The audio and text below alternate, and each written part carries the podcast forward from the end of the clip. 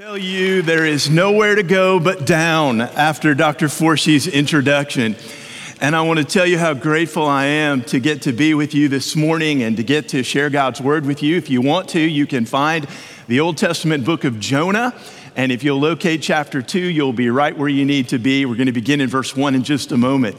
I do want to tell you that of all of the people that I respect and admire in uh, ministry, and really, among all people, Dr. Forshee is at the top of that list. He is a dear brother, he is a good friend. My wife and I stepped away from our ministry, uh, our pastoral ministry, four weeks ago to begin a brand new ministry called the E2 Initiative. Uh, we have a heart for underserved pastors serving all around the world. Uh, 85% of the 2.2 million pastors that pastor around the world have no formal education, and we have a burden for those pastors. And then on top of that, 80% of pastors serving even in the United States say that ministry is affecting them negatively, them and their families. And so we have a heart for them. And uh, four weeks ago, we stepped away from our church to begin this brand new ministry of serving those who serve the local churches, both here and abroad. And when I stepped away from the local church, I thought, I don't know that I'll ever preach again in another church. And a week later, I received a telephone call from Dr. Forshee who invited me to come and to preach. So I want you to know how grateful I am for you as a church and grateful I am for him as a dear friend and as a pastor. I want you to know I know things about him that you don't know, uh, perhaps Ashley more than others, but uh, I roomed with him in Peru. So I see him at his best and I see him at his worst. And uh, I won't go any further than that. But we were roommates uh, in, in Peru, and uh, I sure love him and I sure appreciate him. Terry, get to see him again. Uh, I've seen him pretty much everywhere around the world except here. Uh, and so it's good to actually see him here in the United States. But uh, we're grateful. My wife Carmen is down here on the front row. And uh, thank you so much. It was about 20 seven or eight years ago that we came here to Great Hills Baptist Church when I was pastoring my first church in Fredericksburg. And we drove over here to the big city of Austin. I was pastoring a little church of about 30 people. And I walked into this building. It wasn't, uh, it was about new about that time. And uh, I was just blown away. But what, a, what an honor to get to be here today and get to be with you. So I want you to get your Bibles if you would. And we're going to begin in Jonah chapter 2. And I want to read in verse 1. And then we're going to dive in and try to answer a question today. And here's the question What do you do when you don't know what to do? What do you do when all of your options are gone? What do you do when there are no alternatives? Where do you go? What should your next step be? Well, let's begin and we'll see if we can understand a lesson from God's word. Here it is from Jonah chapter 2, verse 1. Then Jonah prayed to the Lord his God from the belly of the fish. And here's what he said I called out to the Lord out of my distress, and he answered me. Out of the belly of Sheol I cried, and you heard me and my voice. For you cast me into the deep, into the heart of the seas, and the flood surrounded me, and all your waves and your billows passed over me. And then I said, I am driven away from your sight, yet I will look again upon your holy temple. The waters closed in over me to take my life. The deep surrounded me. Weeds were wrapped around my head. At the roots of the mountains, I went down to the land whose bars closed upon me forever. Yet you brought up my life from the pit, O Lord my God. When my life was fainting away, I remembered the Lord and my prayer came to you into your holy temple. Those who pay regard to vain idols forsake their hope of steadfast love. But I, with a voice of thanksgiving, some translations have, but I, with a song of thanksgiving, will sacrifice to you what I have vowed, I will pay, for salvation comes from the Lord. On the evening of October the 15th, 1999, a young man by the name of Nicholas White was at work at the McGraw Hill building in New York City. He was on the 43rd floor and it was time for a break. So we got into the elevator. He made his way down to the first floor and enjoyed some time away from his desk. When his break was over, Instead of going up the regular elevator, he wanted to go to the service elevator because it skipped a number of floors and it would get him back to his desk quicker. As he was making his way from the first floor to the 43rd floor, the elevator inexplicably stopped. He couldn't get his way out of the elevator. He continued to push the emergency button to no avail. Nobody was responding. So he sat in the elevator, wondering what he would do, knowing surely that somebody would come looking for him. One hour passed, two hours passed, 10 hours passed, 24 hours passed. Nobody came looking for him. Frantically, he begins to pry open the doors of the elevator, and as luck would have it, when he opened the doors, there stenciled on a cinder block wall were the numbers 13. He was stuck on the 13th floor, but there was no way for him to get out of the elevator. So Nicholas White frantically spent 43 hours in the elevator. Now, if you're wondering what somebody will do for 43 hours trapped alone in an elevator, all you have to do when the service is over, of course, go to YouTube and it has been condensed into three minutes. You can watch the whole ordeal. Finally, somebody saw him on the security camera and they thought that he was an intruder. And they asked him what he was doing in the elevator. When he explained his ordeal to them, they dispatched mechanics to the elevator to free him from the elevator. Now, this is where the story gets even more interesting and even a little more troubling. Not one security guard ever paid close attention to the video feed of the elevator to notice that there was a man trapped in that elevator for nearly two days. You get this? Five shifts passed by, and not one person noticed that he was in the elevator. When White finally showed his security badge to the camera and they rescued him, his ordeal became public and is well known. Now, while many of us may never know what it is like to be trapped in an elevator for nearly two days, like Nicholas White, many of us in this room and many of us watching online today know what it's like to be in a position where we feel trapped. Maybe you feel trapped because of a poor financial decision or emotionally trapped because of a, a difficult relationship. Maybe you feel mentally trapped because of anxiety about the future and where our country is. Maybe your trap is loneliness or fear, or your trap is depression or regret. As difficult as it is to be trapped, it is more difficult to know and to even believe that there is nowhere we can turn when we are trapped. I want to say from the very beginning this morning that being trapped is not a bad thing. In fact, I want you to understand that God will do everything within His power, and He has unlimited power to get your attention. And if he needs to put you into a place where there is nothing that you can do to solve your own problems or escape your own circumstances, so that he might get your attention, God will do whatever is necessary. He is that committed to you. He is that committed to you, to getting you from where you are to the place where He wants you to be, and that is where there is nothing greater in your life to you than your relationship with Him. And He will work overtime to take you to that place. I want to introduce you to an 8th century BC prophet named Jonah. I don't really have to introduce Jonah to you this morning because you know the story of Jonah. And most of us, when we hear the story of Jonah, the first thing that we think about is what? A big fish, or some would say a whale. But the story of Jonah is really not about a big fish. Now, the big fish figures prominently in the story, and of course, it is the centerpiece of the story, but the story of Jonah is not about a fish at all. In fact, the story of Jonah is about God from beginning to end. The story of Jonah is not about the fish, but the fish is a part of the story.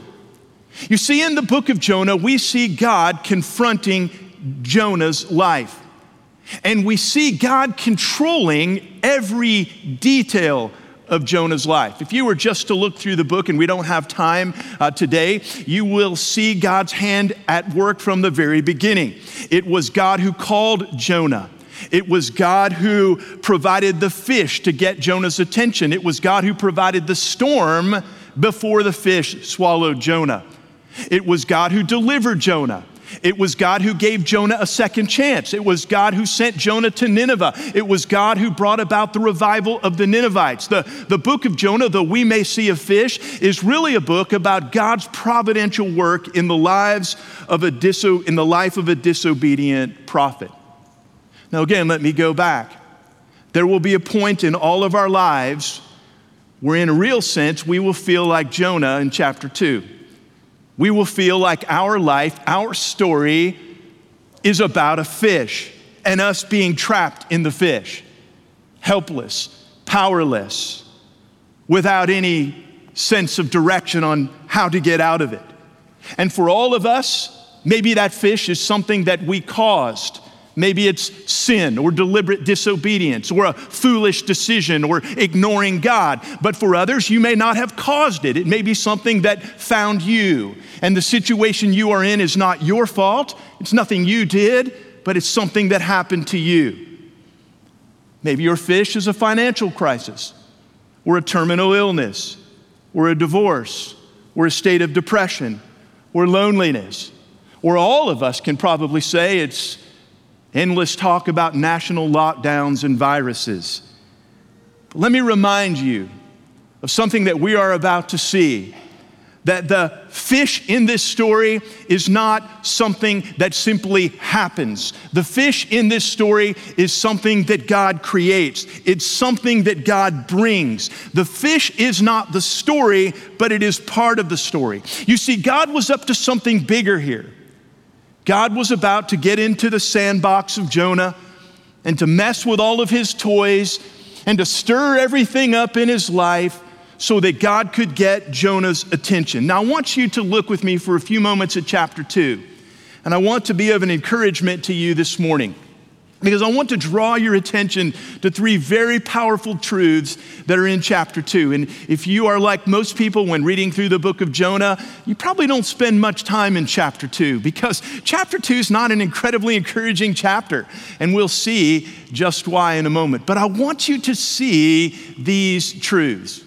I want you to notice, first of all, how we should recognize the danger of self reliance. And just look at the language in chapter 2 as Jonah describes his own life and as Jonah describes his own circumstances. For example, you'll see in verse 2, he says, I called out to the Lord out of my distress. that is a firm grasp of the obvious. Jonah is in tremendous distress. And he describes that distress throughout the chapter. Verse 1, he says, distress. In verse uh, 3, he says, I am in the deep. In verse 4, he says, I have been driven away. In verse 5, he says, God, you are seeking to take my life. In verse 6, he talks about the bars closing around him forever. Does anybody feel like that? I can tell you, even as a pastor, there are days in my life when I feel like everything is closing in like I'm in the elevator and I'm pushing the button and nobody's responding to the elevator. Surely you must see me, God, on the security camera. Why don't you open the door and let me out? Jonah is in a place where he cannot rely upon himself. And despite our best efforts, at some point in all of our lives, we are going to find ourselves in a place where we do not know what to do. Now, why is that? Well, there are two reasons, probably a lot more, but two primary reasons. The first is obvious, or should be to most of us in this room, and that is that we live in a fallen world. Sin has ruined our world. Genesis chapter 3, verses 17 through 19 uh, gives us the chronicles of what sin has done to our world. We live in a broken world, a fallen world. Despite our best efforts, there's nothing we can do about our own sin. And there's nothing we can do to escape our own sin. And we do a very good job at trying to mask that. We put a smile on our face, we don't pay attention to the consequences of our sin, we don't want to hear it talked about, we want to ignore it. But there will be a time in every person's life whether you're sitting in church or you're not sitting in church, when you will come face to face with your own mortality. This is Jonah chapter 2. There's nowhere for me to go. There's nothing for me to do. Distress, driven away. God, you're seeking to take my life. Nobody's coming for my rescue. I'm in the deep. We live in a broken world. That's why we can't rely upon ourselves. But number two, and I want you to hear this number two, God is writing his story.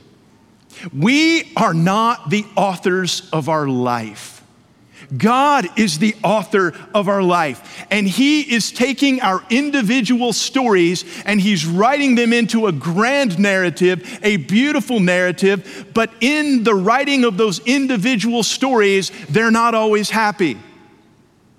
There are dark chapters, there are difficult chapters, there are perplexing chapters in the story of our lives that God is using, and He's using them for our good and He's using them for His glory. If we were to choose to write the script of our own life, we would leave out the pain and we would write in all the experiences of joy. But I want you to understand this that God makes Himself known more powerfully and more profoundly through the pain than he does even through the joy. So here is Jonah in the belly of this fish, and he comes to the end of himself, and he says, I can't rely upon myself any longer. There's nothing I can do. Somebody in this room needs to hear that. Somebody watching at home today needs to say, God, I give up. I can't make a list to fix the problem. I don't know what course of action to take. I've tried everything I could possibly do, and nothing seems to be working. God wants to bring us to a place where we stop relying upon ourselves, and though it seems like a place of weakness, when we come to the end of ourselves and our own self reliance, we come to the point of our greatest strength. That's exactly why the Apostle Paul said, For when I am weak, then he is strong. Let me give you a second truth that we can see, and that is that we need to learn to stop clinging to worthless things. So, what does Jonah do in the midst of his distress? What does he do in the difficulty of his circumstance? Well, look at verse 8. We'll skip ahead for just a moment. Those who pay regard to vain idols, some translations have worthless idols. Well, look what he says. Those who pay regard to worthless idols forsake their hope in steadfast love. The word steadfast love is the word chesed in the Hebrew. You have to sound like you're clearing your throat to say it, to say it appropriately. But the word is, is steadfast love. The, the best correlation to that in the New Testament is the word grace. And the Bible says that God's mercies are new. In the book of Lamentations, they're new what? Every day. God's grace is amazing. We sing about his grace. Those who cling to worthless idols, those who cling to worthless things, forsake the mercy, the grace that can be theirs. When you rely upon yourself and you cling to things that cannot help you, where does it take you? It takes you further away from where God wants you to be. Do you know that God's greatest desire for you today is that you would make Him your greatest desire? That God desires nothing greater than for you to want Him, desire Him, love Him, cling to Him, trust Him, hope in Him. And He will do everything that He needs to do if you belong to Him, including putting you in the belly of a fish, stuck in an elevator, hopeless in your situation, so that you will stop clinging to things that don't matter. Those who cling to worthless idols, some translations have, forfeit the grace that could be theirs. I was watching a program trying to escape the Hallmark channel in my house, so I went into another room. I have I am one guy with three ladies in the house, and now that one's married, she's moved on, but they still talk every day and watch Hallmark in different locations and then talk about Hallmark. And by the way, that's what purgatory, a definition of purgatory is 24 7 Hallmark channel. But anyway, so I like to watch things like Gold Rush, you know, things manly stuff. And so I was watching a, I was watching a show on TV where these guys were out in the middle of the Pacific Ocean. Really super profound, you know, you got to really think.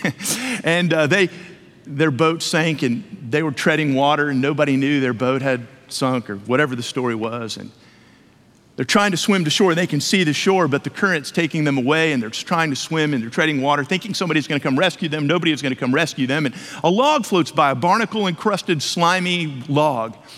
And these two guys feel like this is their, their salvation, that God sent the log, and they grab hold of it. And you can imagine if you're treading water for hours and a log comes by, that's salvation, and they're holding on to it. But after a few hours, they see the land growing more faint in the distance. And they realize the log is taking them further away from land, not to land.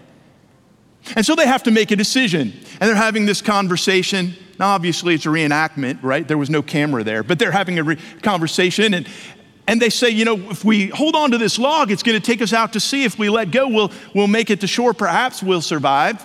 But we, ha- we have no hope in just holding on to this log. So they let go and they start to swim to shore, but they realize the current is too strong. Plus, they just let go of the one thing they were finding their security in. And so what did they do? They went back to it. And that's what a lot of us do, don't we? God says, let go. We let go for five minutes and then we go right back to it. Even though we know what we're holding on to is not taking us where God wants us to be, what we're holding on to is more important to us than God, and we find our security in that, and we're unwilling to let go.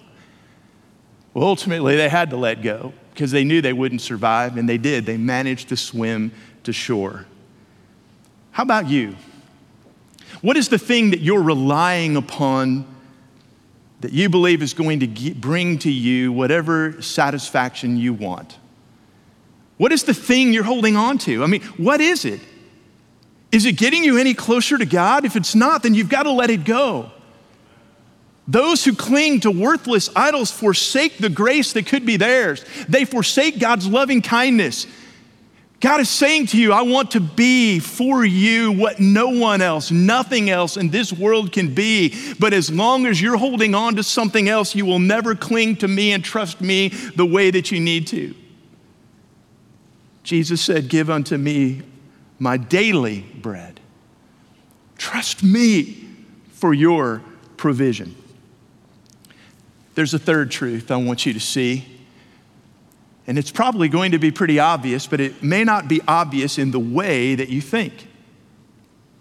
So, number one, we need to stop being self reliant. Number two, we need to stop clinging to worthless things. And number three, we need to run to God as fast as we can. Look at verse 7 for a moment. When my life was fading away, fainting away, I remembered the Lord. And my prayer came up to you into your what? Holy temple. Does that sound familiar? It should. Look at verse 4. Then I said, I am driven away from your sight, yet I shall look again upon your what? Holy temple. Let me give you a little Old Testament uh, lesson here in a way that I think you can understand it for every Jew, the temple represented really one main thing, right? It represented God, but it represented visibly, tangibly on earth when up there, as John Ortberg says, when up there comes down here.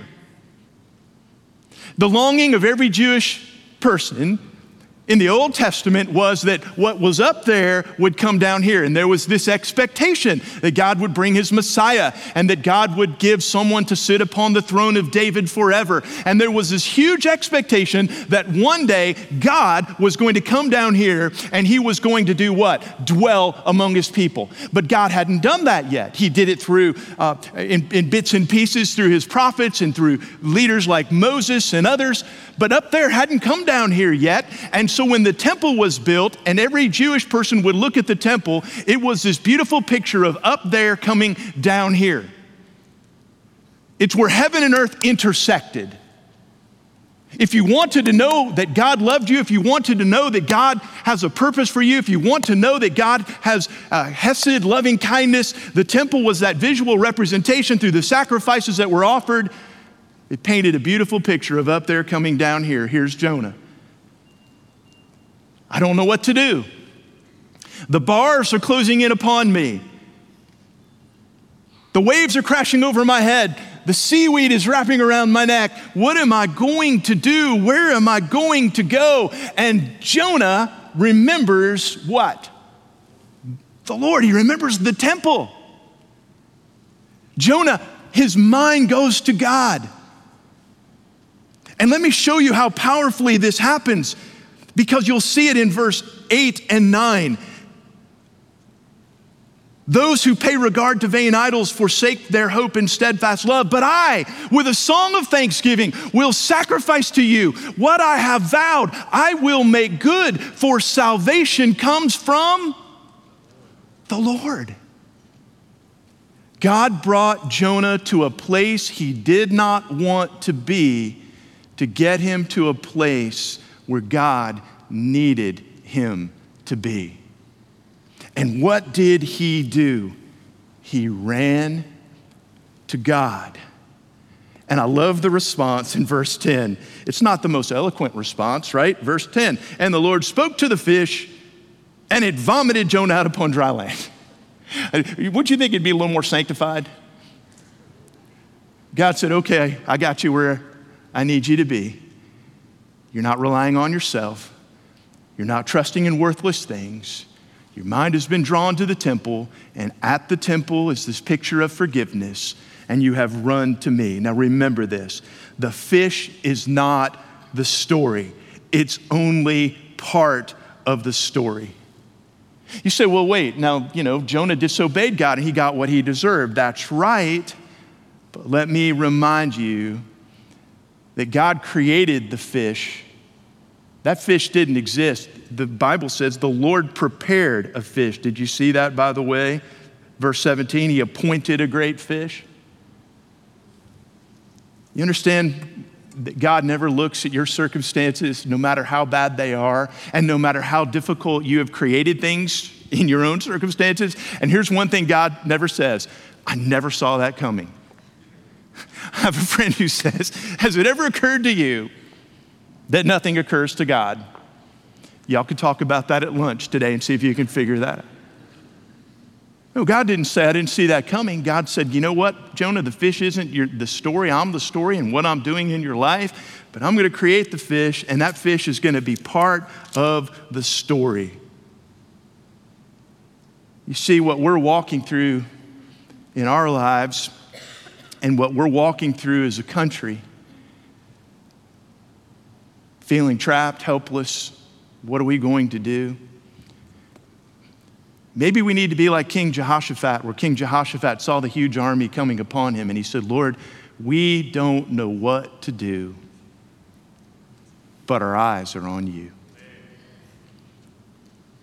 Somebody in this room, somebody watching at home right this very moment, you need to run to God with all of your might.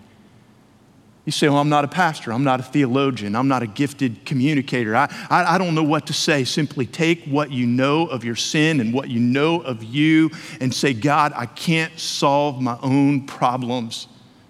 I can't erase the ugliness of my own heart. I can't rewrite the story. Here's the script God, today, this day, I give you my life and I ask for you to write the script. Forgive me, cleanse me. I don't rely on worthless things. But I, with a voice of thanksgiving, will sacrifice to you. What I have vowed, I will make good. Salvation comes from the Lord. You want your life to be changed? That's the way your life can be changed. And allow God to change you from the inside out. You see, the place we don't want to be is often the place where God has to take us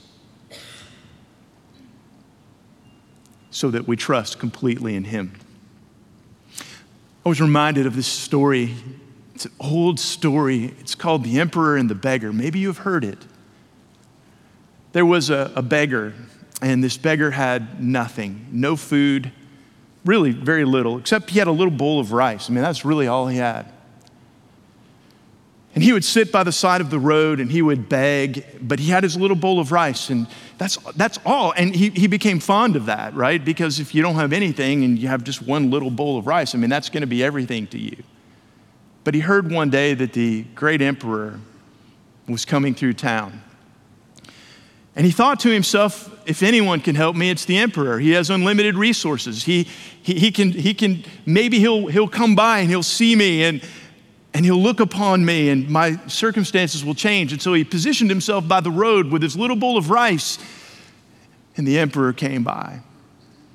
And just as the emperor was about to pass by, he stopped right in front of that little beggar. And that beggar thought to himself, finally, I'm gonna, I'm gonna get freed. Finally, somebody has, uh, has noticed me.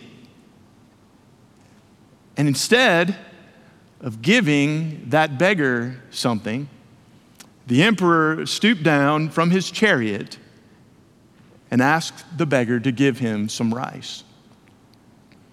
Can you imagine the audacity of an emperor who has all that he could ever want, asking a poor beggar for some rice?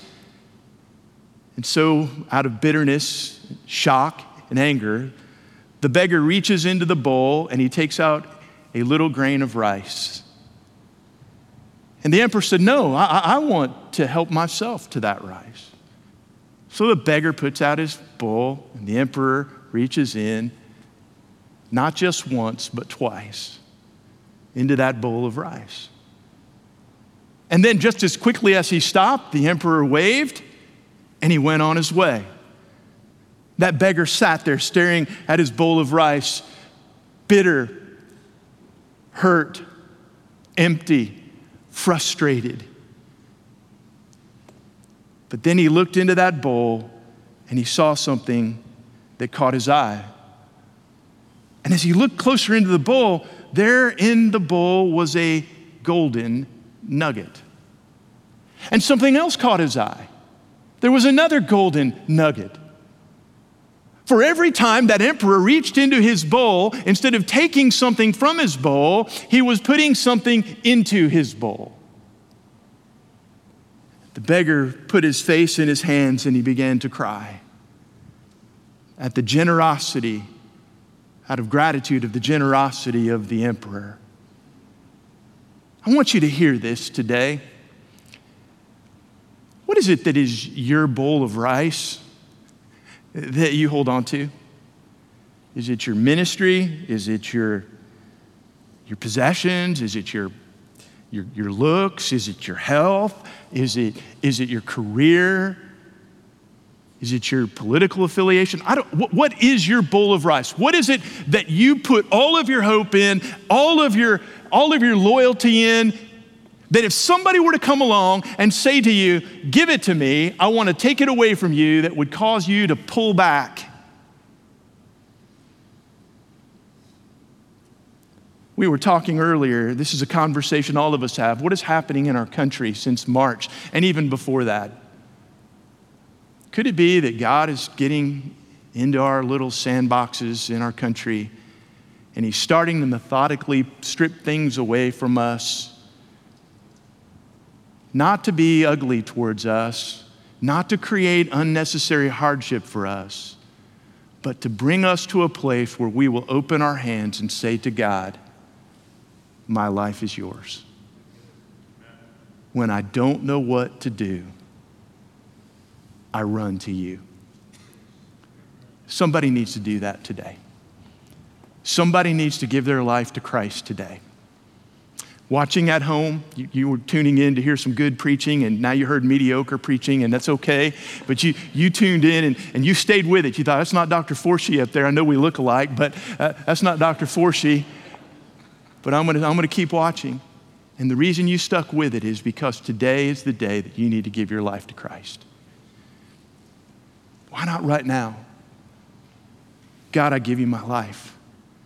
And I thank you that Jesus loves me. And I thank you that heaven did come down here, not in a temple, but in a person who died and shed his blood and was raised to life to demonstrate that he could forgive sin. And he could give me a fresh start. And he could give me a home in heaven. Right now, would you give your life to him? Would you say, Lord Jesus, today I give you my life, today, right now? And he'll save you, and he'll change you. And there are people all over this room who are here to walk with you. You say, you mean, Pastor, if I give my life to Jesus, trust God, and I'll drive a, I'll drive a Mercedes and live in a mansion? No, no, no, no, no. But you'll have much greater joy. that Nothing in this world could ever give you. What about you who are Christians? What is it that you're holding on to? Some of you need to be on the mission field. Some of you need to be serving the Lord. Some of you God's been dealing with for a long time in your life. Some of you need to, to, to take your faith to work with you and, and, and, and, and live out what you live at church, at the workplace, or at school, or in your neighborhood. Some of us in here, we sing about all the poor and powerless, and yet in our lives, we don't live that way because we live like we're self sufficient and self reliant. Maybe we need to say, God, today, with all that I have of me, I give all that I have of me to all that I know of you. And I pray today that you would be the one who I cling to and trust in. Maybe you need a church home. Maybe you need to reach out to someone and say, I want to become a part of this great church, Great Hills Baptist Church.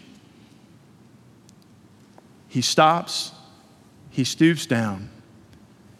Do you pull back? Or do you say, Here, God? Here's my life. Take it. Father, I pray today in this place and in every living room that the presence of, of our Lord would be so real and so profound that there would not be any one of us who would say today, Yeah, thanks for the great message. I think I'll just go and rely upon myself even more. Oh Lord, that's not what you want us to do. And if you have to create the fish to get our attention, you will.